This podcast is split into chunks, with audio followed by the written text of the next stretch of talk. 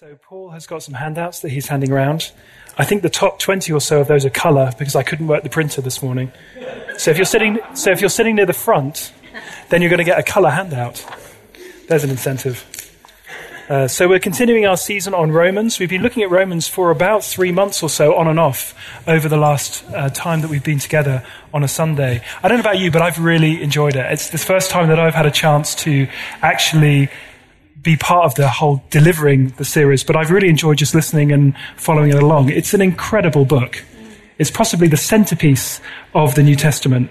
I just love it. I, I, think it's, it's got such an amazing sense about it in terms of taking us through uh, all the way from the beginning of what we believe, all the way through the argument about uh, why everyone needs the gospel, how God saves people, what it means to, to live in Jesus, and all the way through to you know, what that actually means for us in normal life.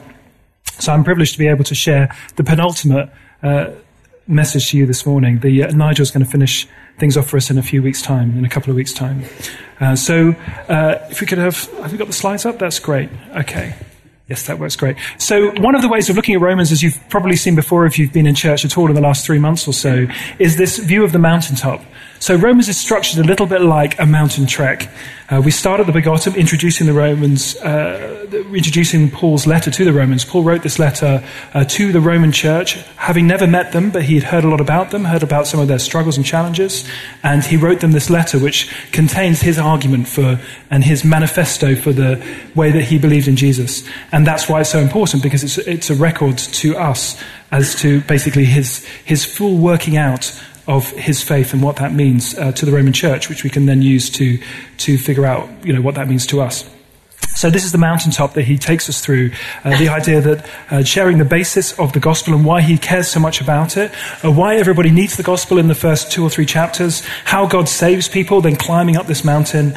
And at this point, it's quite tricky because he talks a lot about uh, sin and what that means and selfishness and why that it separates us from God. Then he takes us through what God actually did for us, what Jesus did when he died for us, and how that kind of works itself out uh, in in dealing with our selfishness and our sin.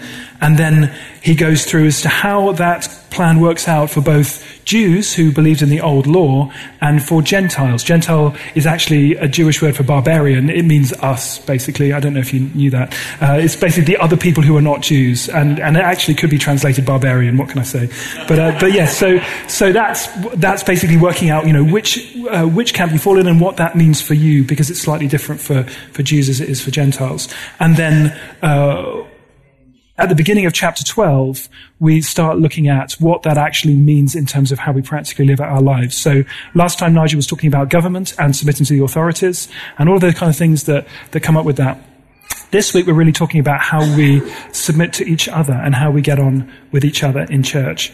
So let me just scoot on to the next verse. I love this. It's amazing what you can find on the internet, isn't it? This is actually a piece of an original manuscript from about the fourth century of Romans 14 thought that was quite cool. Uh, it's obviously in Greek, and I can't read that, but I thought it was cool to show you anyway. Uh, so thankfully, some smart people have translated it for us. Uh, so I'm going to read through the first kind of part of. In fact, we're going to read the whole of Romans chapter 14, and then we're going to talk about it. So, this is what Romans 14 says. If you have a Bible or a phone, this would be a great time to look it up. So, I'll let you do that for a minute. Accept the one whose faith is weak without quarreling over disputable matters. One person's faith allows them to eat anything, but another whose faith is weak eats only vegetables. The one who eats anything must not treat with contempt the one who does not, and the one who does not eat everything must not judge the one who does, for God has accepted him. Who are you to judge someone else's servant? To their own master servants stand or fall, and they will stand, for the Lord is able to make them stand. One person considers one day more sacred than another. Another considers every day alike. Each of them should be fully convinced in their own mind. Whoever regards one day as special does so to the Lord. Whoever eats meat does so to the Lord, for they give thanks to God. And whoever abstains does so to the Lord and give thanks to God. For none of us lives for ourselves alone, and none of us dies for ourselves alone. If we live, we live for the Lord. And if we die, we die for the Lord. So, whether we live or die, we belong to the Lord. For this very reason, Christ died and returned to life, so that he might be the Lord of both the dead and the living. You then, why do you judge your brother or sister? Or why do you treat them with contempt? For we will all stand before God's judgment seat. It is written, As surely as I live, says the Lord, every knee will bow before me, every tongue will acknowledge God. So then, each of us will give an account of ourselves to God. Therefore, let us stop passing judgment on one another. Instead, make up your mind not to put any stumbling block or obstacle in the way of a brother or sister. I am convinced, being fully persuaded in the Lord Jesus, that nothing is unclean in himself. But if anyone regards something as unclean, then for that person it is unclean. If your brother or sister is distressed because of what you eat, you are no longer acting in love. Do not by your eating destroy someone for whom Christ died. Therefore, do not let what you know is good be spoken of as evil. For the kingdom of God is not a matter of eating or drinking, but of righteousness, peace, and joy in the Holy Spirit. Because anyone who serves Christ in this way is pleasing to God and receives human approval. We're almost there. Let us therefore make every effort to do what leads to peace and to mutual edification. Do not destroy the work of God for the sake of food. All food is clean, but it is wrong for a person to eat anything that causes someone else to stumble. It is better not to eat meat or drink wine or do anything else that will cause your brother or sister to fall. So whatever you believe about these things, keep between yourself and God. Blessed is the one who does not condemn himself by what he approves. Or whoever has doubts is condemned if they eat, because their eating is not from faith. And everything that does not come from faith is sin. Once I saw this guy on a bridge, this is a joke, it's not me, actually, about to jump. I said, don't do it. He said, nobody loves me. I said, God loves you. Do you believe in God? He said, yes. I said, are you a Christian or a Jew? He said, a Christian. I said, ah, me too. Protestant or Catholic? He said, Protestant. I said, me too. What denomination? He said, Baptist. I said, me too. Northern Baptist or Southern Baptist? He said Northern Baptist. I said, me too. Northern Conservative Baptist or Northern Liberal Baptist? He said, Northern Conservative Baptist. I said, me too. Northern Conservative Baptist Great Lakes region or Northern Conservative Baptist Eastern region? He said, Northern Conservative Baptist Great Lakes region. I said, me too. Northern Conservative Baptist Great Lakes Region Council of 1879 or Northern Conservative Baptist Great Lakes Region Council of 1912. He said, Northern Conservative Baptist Great Lakes Region Council of 1912. I said, Die, you heretic, and pushed him off.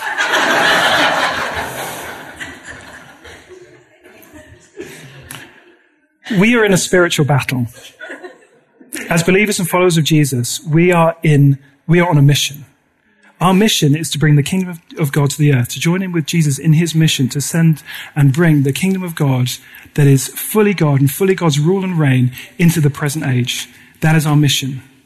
But we have an enemy, and our enemy would seek to divide us in that mission. He would seek to cause us to fraction into tiny little groups. He would seek to have us disagree over the most trivial of matters and fall out for centuries over the things that really don't matter and are not central to the mission of Jesus. It's so easy for us, isn't it, to be divided and excluded. And that's why that joke is funny, because we can all relate to it in some small way. Uh, by excluding others, in some way we feel safer. Uh, by putting people outside uh, some sort of wall or club that we've kind of put up there, we feel a bit more inside, don't we? Do you know that tendency?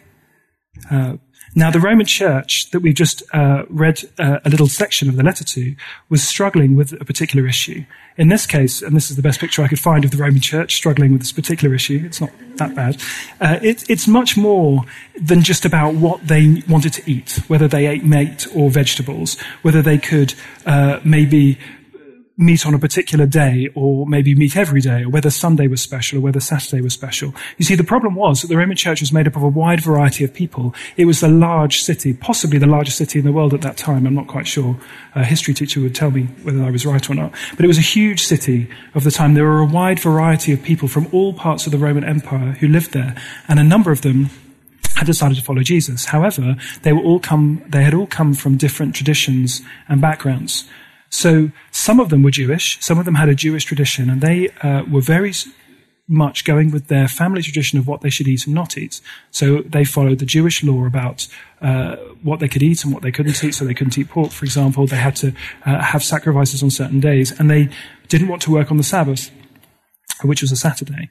Now, a lot of the believers in the Roman Church were Gentile believers. They were not Jews. Uh, they were Greek influenced. Uh, so, so uh, the Roman Empire was mostly influenced culturally by the Greek Empire, which had gone before it, and and the kind of Greek culture was part of part of their, the very fabric of their society. And they believed in uh, traditionally they uh, had a whole different way of doing life.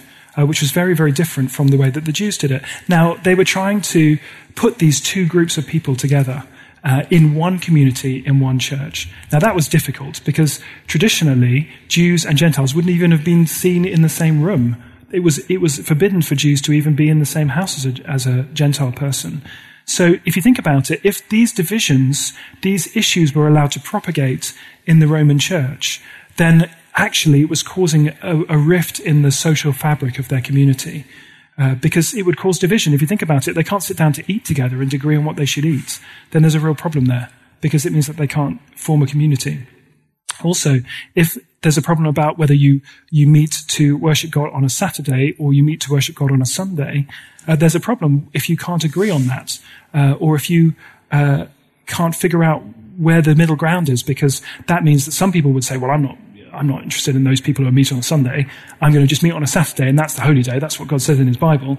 And they would shun the people who uh, wanted to maybe meet on a Sunday, which is when most of the the non Jewish members of the church would have met because that was the day of the resurrection of Jesus. So this is a this is a problem. You can see how it, it sounds trivial in terms of which day we meet or, or, what we should eat, but actually it was much deeper than that. Uh, and also their reaction to the way that this particular issue was dealt with in the church was not great. So the ones who were uh, uh, saying that we could only do things a certain way were actually looking down and condemning the others and saying, well, you obviously can't be believers then. You can't be properly following Jesus because only people who do things like the way we want to do it are properly following Jesus, right? And then the, and then the other group were uh, guilty of the opposite problem, which was, uh, well, if you're going to be like that, I don't want anything to do with you, you know, because you're basically condemning us and taking offense. Uh, so one group is taking offense at the other group's practices, and the other group is taking offense at the other first group's offense. Do you see what I mean? So it's causing the church to be moving apart rather than moving closer together. And that's why Paul spends quite a chunk of Romans trying to deal with this issue. Now, this kind of issue has caused many, if not most, of the church schisms and splits that we've had throughout the ages. So, whether or not we take a communion in a certain way, whether we baptize infants as, sorry, we baptize infants or we baptize adults, do we, are we allowed to drink alcohol? Uh, do, are we allowed to eat meat? Are we allowed to, do we have to have organ music in worship? Do we have to have guitars in worship? Do we not have to have guitars in worship? Are blue jeans in church from the devil? Hopefully not. worship that's too quiet, worship that's too loud, worship that's too much music, worship that has too little music, uh, whether or not girls should wear makeup or not wear makeup, whether girls should have long hair, the value of praying to icons, whether it's allowed to pray to Mary or the saints, uh, confession, whether that's an appropriate thing to do, praying set prayers at certain times. There's all these sorts of issues that are, that have debatable uh, arguments for and against on both sides. And the issue that Paul's dealing with is not incidentally this particular issue mostly, but it's about how people deal with these issues. How are we supposed to live together whilst dealing with these issues? Okay. So Paul talks about two groups of people. Okay, and we're going to look at them in quite some detail. And as you've gathered, as, as you've been listening to Romans and listening to that chapter, Paul writes in a certain quite intricate style. So it takes a little while to unpack what he's saying, and it requires a bit of brain power, but we're going to go for it anyway. So these are the, the two groups of people that Paul was talking about, uh, and we're going to look at the, the errors on both sides. So the first uh, group is called the weak group, and the second group he calls the strong group. So let's look at the weak group first. So this is the weak group the error of the overscrupulous. Okay, so he would describe the weaker group as those who have certain legalistic scruples which are non-core to the gospel of Jesus. And these people are condemning and excluding other people for not doing those things or doing those things. Does that make sense? So they're taking offense at the actions of others and they're shunning them for it. Okay, so in this case, it was that the fact that they were eating meat or eating uh, particular types of meat that were non-kosher, or that they were uh, they were meeting on any particular day of the week rather than on Saturday, which was the Sabbath. They weren't keeping Sabbath. Does that make sense? Now, to us, that seems a bit weird, but I'm sure we can think of our own examples, and we'll talk about that in a minute. But first, why does Paul call this group weaker? You know, it's an odd phrase to use. So the reason he calls them weaker is because they have not thought about the full implications of the gospel in terms of what can and can't be done. So in this case, Paul is saying that there really isn't no, there is, really is no need to worry about what people should eat or not eat because Jesus has declared all foods clean. But there are some people who are thinking, ooh, just to make sure that I'm on the right side of God, I'm going to do this. And, and therefore all of those people who are not doing that are not clearly believers. Does that make sense? Sounds quite a lot like the Pharisees. Do you remember the Pharisees from, you know, maybe 10, 20 years before when Jesus was, was saying, you know, they had to do all of this hand washing and, you know, wear certain things on their robes and, and go around and not pick even ears of corn on the Sabbath? There was a whole bunch of uh, rules, legalistic rules that Jesus came up against in his ministry, which he was basically very harsh on and says you mustn't follow the righteousness of the Pharisees, those people. Uh, so all of the religiously Jews who are making other Jews feel bad, it's the same problem. Now it's the Jews who are making the Gentiles feel bad. Okay? So they're weaker because they have not thought through the full implications of the gospel. When we think of weaker and stronger, it's quite a pejorative term in the sense that we look down on the weaker. But and he's, we, we, I want to get away from that. We just need to think of people who haven't quite thought through what the gospel means. Um, in this case, there is no need to worry about what people eat or what they consider Saturday or Sunday to be more special, uh, because uh, the gospel is a permissive and inclusive thing. Okay, in certain areas. Now, the trick is which areas, and we'll come to that later. Uh, so, how do we do this? What areas of our lives do are we perhaps weaker when we haven't thought things through? Okay, it's very easy to take any practice that we do and think that other people who don't do that practice are maybe lesser in some way. Uh, for example, we have guitars and a band on a Sunday, right? I love that. I think it's great. Uh, in 30 years ago, that could have been a real stumbling block to some people in the church. Having the fact that you have guitars and a drum kit in church, you know, especially, you know, I'm thinking more like in the 50s and 60s, really. That was a really big deal. Uh, but for us, perhaps we think that people who don't do that uh, may be falling into this. Those people with their silly liturgies and all of their things, they stand up and sit down all the time. And I've, I've been guilty of that. You know, almost looking down on people and saying, you know, all of those practices, they don't matter anymore. We can just do what we like. Do you see what I'm saying? So even looking at other people's practices and thinking that they are in some way restrictive or, or that kind of thing is, is perhaps what Paul's talking about here. How about uh, believers with a Muslim background? Just throwing it out there. How about uh, Muslims who describe themselves as Muslims who follow Jesus? Do we think because of some of their cultural practices, they are less or, or more believers and followers of Jesus? Uh, perhaps Muslims who still attend mosque but pray to Jesus. What does that look like? How do we think about what that looks like? Uh, what about smoking? What about drinking alcohol? What about reading Harry Potter? I'm not coming down on either side of these arguments deliberately. I'm just pointing them out as things in our society that we maybe take issue about or don't take issue about. Do you know what I'm saying? And Paul's giving us guidance for how we deal with these issues. Okay, this is what this is all about. Not the issues, because there will be issues and the uh, throughout till he comes back for the next goodness knows how many years or whatever, uh, and the issues will change probably every year or every ten years. Okay. So the idea is to think about how we, how do we deal with this? Okay. Now Romans is all about the righteousness, peace, and joy and salvation of Jesus throughout the whole of the previous 13 chapters. So he's really applying those 13 chapters to this. Okay. Now some of these things may be important, but perhaps they're not core. Uh, many people with a tendency to legalism haven't quite thought through the Bible out. So the challenge to us is, and again, I'm not coming down on either side of an issue. That's really for our own hearts to, to, to do. The tendency for us is to, some of us will, will be, have a tendency to have a lot of scruples. Okay. Maybe those scruples aren't actually right. Or maybe it's okay for other people not to follow them. Um, and the worst thing that we could possibly do is to have pride about what we think. Oh, well, I'm definitely better than that person because they think this or that. Uh, C.S. Lewis says pride is spiritual cancer. It eats up the very possibility of love or contentment or even common sense. Now think about it like this. Um, part of my job is I work for the church uh, part time, but I also work as a coach and a mentor, uh, going into different companies and telling them basically how they should run their and organize their teams and, and things like that. Now imagine if I sort of turned up at your company unannounced and uninvited and just started telling your team what to do. Would that go down well? No, probably not.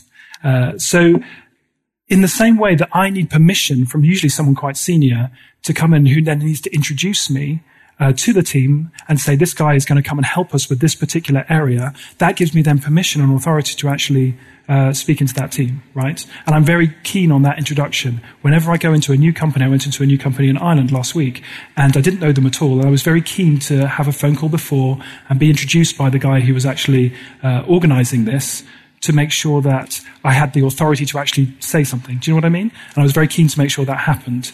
In the same way, with some of these issues, when we start saying to people, oh, you need to behave like this or not behave like that, or you need to do that, actually, it's like me going into a team without having proper authority. Jesus is their master. Jesus is their boss. He's their, he's their judge. Okay? Now, let's have a look at the opposite issue. The t- tendency to be a bit like this guy um, and that's kind of the best picture I could find for whatever, basically. Is that I'm just going to have a glass of wine. I don't care about you and your stuff and your uh, scruples. Now, Paul calls these the stronger believers. Uh, these are the people who are convinced in their mind that they can act in the way that they do and they don't care about the other guy's scruples. Okay. Now, the problem here is, is where this group take offense at the other people taking offense at them. If that makes sense. And this is where division grows. So those who have been condemned as being li- leaving, living inappropriately tend to patronize or look down on those with the scruples as being these legalistic idiots, right? Um, so you might just, you know, have a drink and toast them and just ignore them and ignore their scruples. Now, Paul talks very clearly about a really important value of unity. Okay. He says here, if your brother is grieved by what you are eating, you are no longer walking in love. By what you eat, do not destroy the one for whom Christ died. What he means is that by what we're doing, if we're not careful, we'll start looking down on them. We'll start picking fights. We'll start needless arguments. We will lose relationship with them. And ultimately, our little freedom, which we might think is hard won, is much, much less important than their soul. Because if we, if we sort of flaunt our freedoms in our particular faith, that we are convinced are right, and just as they're convinced that they're right, and they've really sought God, and you've sought God, and you've both come to different conclusions, which does happen, uh, what ends up happening is that we end up doing a couple of things. One is that we can tempt them to sin. Now that sounds weird because if you say to someone, "Oh, go and have a drink," it doesn't really matter, but they're not convinced that drinking is uh, is okay, and they then have a drink, but they're doing it out of not really quite being convinced. Paul says that that's actually wrong for them to do that. Does that make sense?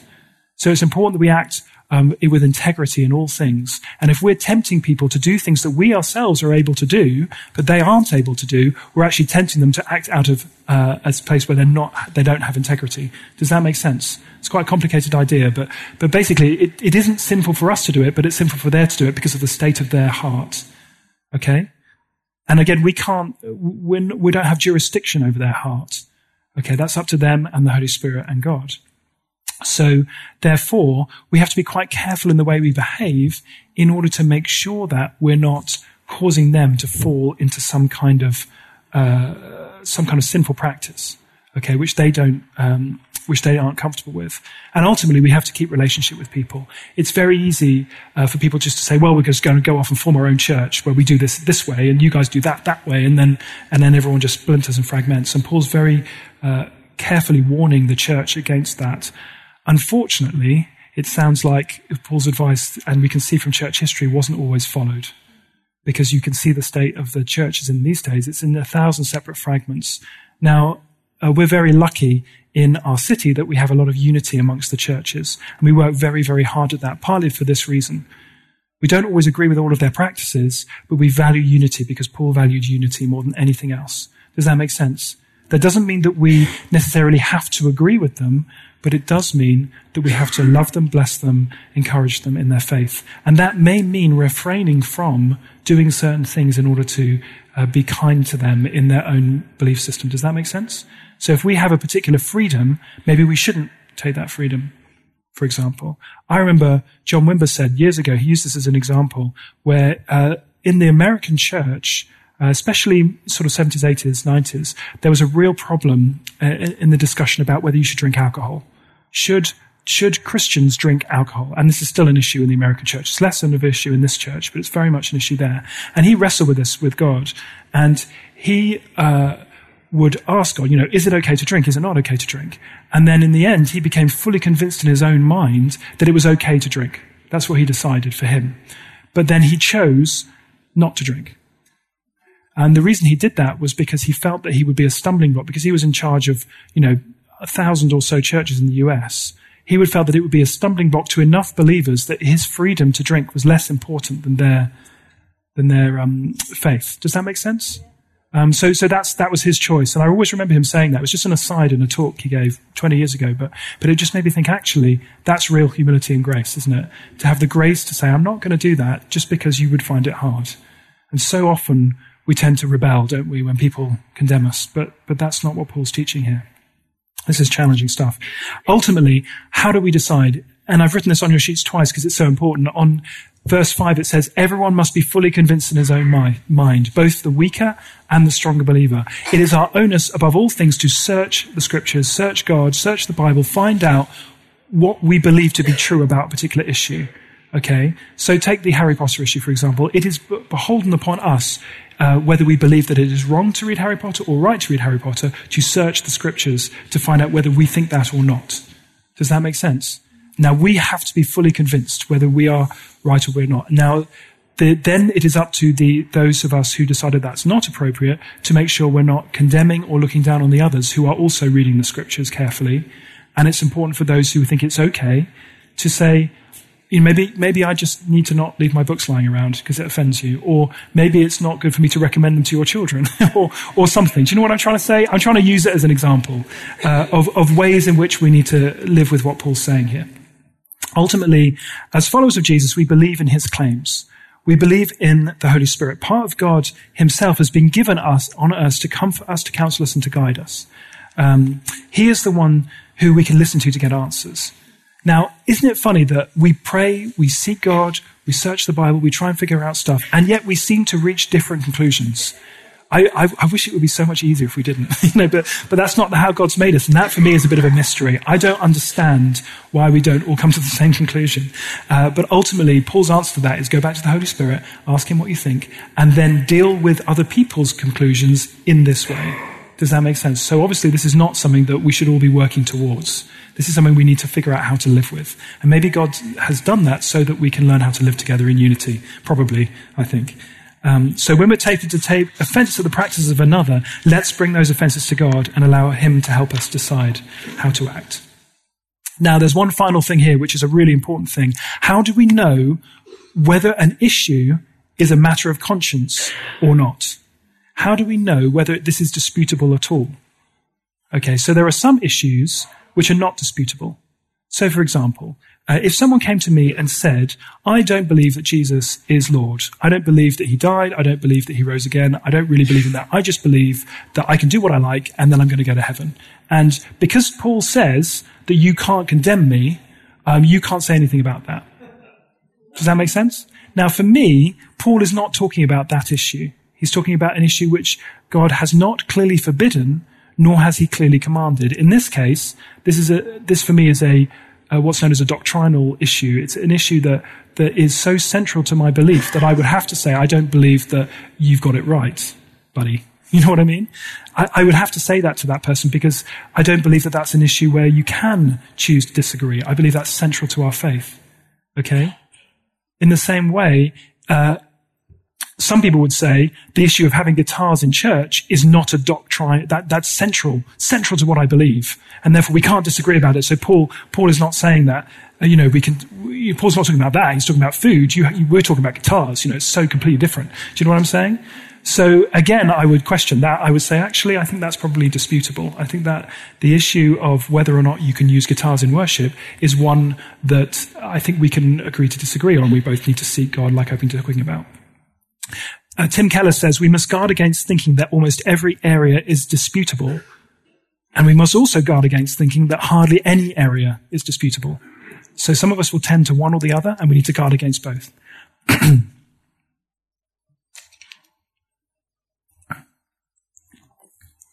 Now, actually, some of the most contentious issues in our day usually uh, are teetering on the edge of this. Some people would say that these, the issues are disputable. Some people would say the issues aren't disputable. And ultimately, how do we decide whether an issue is disputable or isn't? And this is, I think, a harder question than whether we are right or not. And ultimately, we have to come back to the Bible. we have to come back to seeking the Holy Spirit and being fully convinced in our own mind, as it says in verse 5. We've got to seek God for ourselves. We've got to decide for ourselves. We can't just accept the views that other people impose on us or the views in which we were raised. We have to seek God for ourselves and we have to trust that He will speak to us. Jesus said that He would leave the Holy Spirit for us in order to comfort us, counsel us, and guide us. Therefore, we have to trust Him to do it. Uh, we don't have anything else. You know, we have to seek what the Bible says and we have to seek what the Holy Spirit says through the Bible.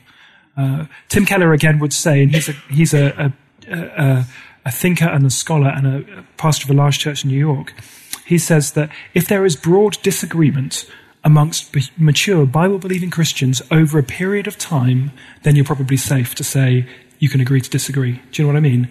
But if there's broad consensus amongst mature Bible believing Christians over a period of time that something is true or not, then you've got to be careful when you start thinking it, saying suddenly that it's disputable. Does that make sense? So again, it comes down to our own conscience and our own uh, thoughts on the matter. And, and ultimately, the Holy Spirit has to speak to us through the Bible. Okay, let me just finish with this. I Don't know if any of you saw this earlier this month or last month. Um, this is Michelle Obama at the State of the Union address in Congress. There's an empty chair next to her. She asked for that chair to be left there deliberately, excuse me, in order to highlight the plight of those who suffer from gun violence in the US. Now, I'm not making a political statement here, but I'm, what I'm just highlighting is the fact that she is making a statement to highlight the plight of those people who aren't at the table, who are excluded. Okay, she's, she's basically, the inference is, is that the people who are there, who are all the politicians in America, um, were potentially needed to think about the people who aren't there uh, those people who have been killed by guns. That's, that's her, that's her political statement. I'm not here to make a political statement. What I want to do though is to think about who is missing from our community. Who do we exclude from our community through our actions and who do we exclude through our practices and our language? Um, do we subconsciously think, for example, now this may not be your issue, but I want to, us to think about it. Do we subconsciously think people have to be a certain way or dress a certain way or attend a certain set of courses in the right order in order to know Jesus? Maybe. The Holy Spirit draws people, but He also allows different tastes and a wide variety of opinions. Um, I think Alpha is a fantastic course. It's a brilliant course. It's wonderful. It has brought so many people to Jesus for so many years. It's not for everyone. And I think all of us would say that. Um, but how many of us have subconsciously thought oh, they'll just go to an alpha course and then sort of forgotten about them. But maybe that's not where they're at. Maybe that's not the right thing for them. alpha is wonderful and helpful, but do sometimes we abdicate to it. Maybe we just need to open up the Bible with them and look at it with, look at it with them in relationship. Just a thought. And that's just an example. What I'm trying to say is, are there issues for which we have come down on one side or another without even thinking about it? And are there issues where we don't even just, it doesn't even register with us? Now, it's very difficult for us to, to figure those out because I'm asking you to think of things that you're not thinking about, and that's very difficult. But ultimately, what I'd like us to do is open our hearts to the Holy Spirit and ask Him to show us. And just be open to say, is there anything in our practice, in our way of doing things, in our structures, in our, uh, in our just cycle of life that we're doing, which is causing people to, to not be able to know Jesus or come into relationship with Him. That's quite a hard thing to think about, but, but really we have to ask the Holy Spirit to help us. And this is something that, that I'm thinking about at the moment, you know, and I'm really examining my own practices, my own words, the words I use when I talk to my friends about Jesus. You know, am I using words that make sense in the right order? Do you know what I mean? Or just, just through some of my practices, am I not making any sense to them? Do you know what I'm saying? Um, so I wanted to gently submit that to you in love, um, knowing that I struggle with the same things. And, and in all of this, uh, wanting you to, to, rather than feel suddenly think, oh my goodness, maybe I'm right or I'm wrong, or, or even to think, that person's completely wrong about that, you know, how could I possibly have thought that? Then maybe we need to just be going back to God and asking Him what He thinks. Okay? Ultimately, we need to follow what John Stott said, uh, which is, he said, love your neighbor as yourself is a great, uh, an important thing to think. But ultimately, what we really need to think is, we need to love people as God does not just about how person next door to us or, or, how we might love ourselves. How is God seeing that person? How is God seeing that person whom we might have the most frustrating, irritating disagreement with about church or about practice or about life? And how do we respond in that? Should we stand? I think the most appropriate thing to do would be to ask the Holy Spirit to come and just enlighten us and show us where we are Show us perhaps where we haven't thought this through. Now, our tendency as believers is to think that we've got everything sorted and, sort, and thought everything through. In practice, you know, I, I know that from my own life that so many times God shows me places where I just haven't thought things through. So let's just ask the Holy Spirit to come and be quiet for a minute. If you could just have the band back as well, that'd be great. And, and let's just ask God to reveal to us.